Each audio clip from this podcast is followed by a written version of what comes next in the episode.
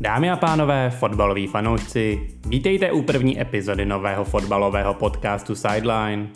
V tomto formátu se vám budu snažit přinášet nejnovější aktuality z uplynulého týdne NFL. Společně se podíváme na ty nejaktuálnější informace, zajímavosti a výsledky z nejlepší ligy amerického fotbalu. Pohodlně se usaďte, právě začínáme. Vítejte na Sideline. Bývalý quarterback a držitel Heismanovy trofé Tim Tebow by měl podepsat jednoletou smlouvu s Jacksonville Jaguars. Tebow odehrál v NFL celkem tři sezóny a nastupoval v dresu Denver Broncos a New York Jets.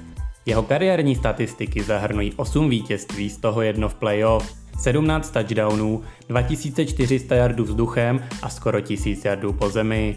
Týbou se po štaci v NFL vydal hledat štěstí do světa baseballu, kde po něm v nižších ligách sáhli slavní New York Mets, za které však nikdy v hlavní soutěži nenastoupil.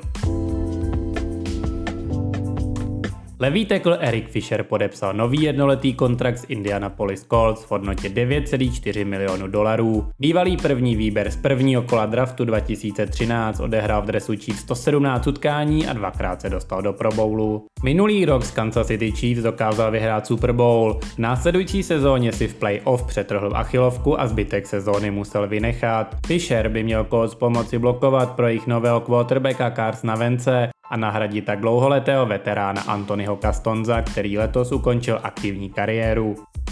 Když už jsme u podpisu, Green Bay Packers podepsali Blakea Bortlese na jednoletý kontrakt, znamená to další díl do skladačky jménem Aaron Rodgers. Wide receiver Seattle Seahawks DK Metcalf poměřil síly s profesionálními sprintery. Na amerických Golden Games ve sprintu na 100 metrů zaběhl čas 10.37 a skončil poslední ve svém rozběhu. Metcalf doufal, že si dokáže vybojovat místo v americkém týmu pro olympijské hry, tomu by ale potřeboval zaběhnout čas 10.05. Výkon to rozhodně nebyl špatný, vezmeme-li v potaz, že Metcalf váží 100 kg a působí v úplně jiném sportu. Určitě si všichni pamatujeme moment, kdy dokázal přes celé hřiště doběhnout Badu Bakera, který uháněl s míčem do endzóny, tak třeba příště.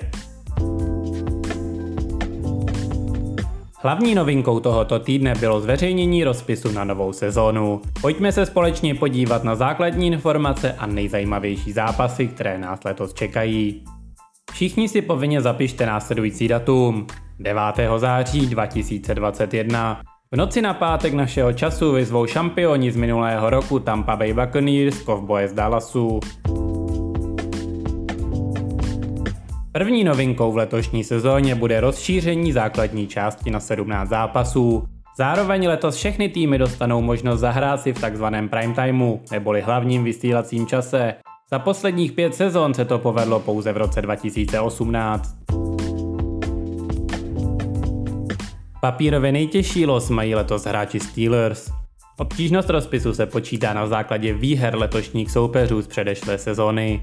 Nejtěžší první polovinu mají Colts a tu druhou zase Ravens. Může se to zdát pošetilé, nicméně za poslední čtyři sezóny se nepovedlo žádnému týmu s nejtěžším rozpisem postoupit do playoff.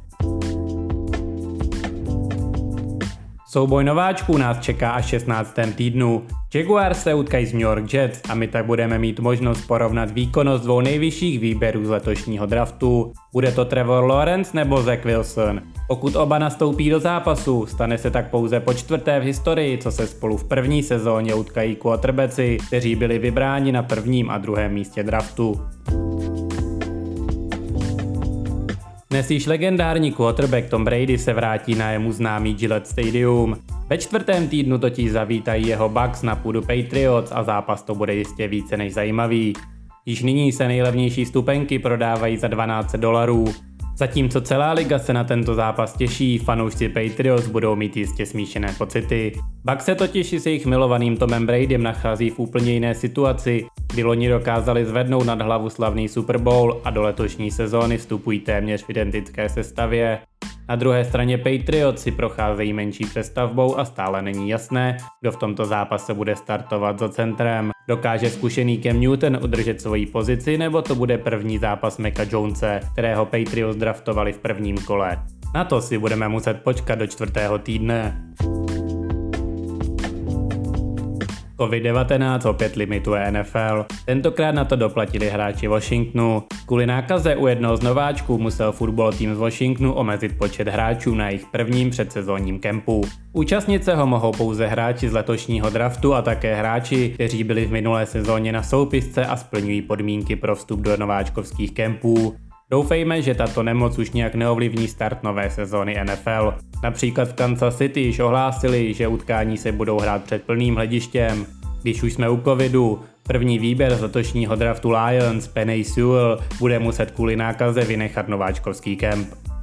Dobrou zprávou je, že NFL potvrdila obnovení mezinárodních zápasů. Dva zápasy odehraje tradičně v Londýně, kde se potkají Atlanta Falcons, New York Jets. Druhý zápas obstará floridské derby mezi Delphins a Jaguars.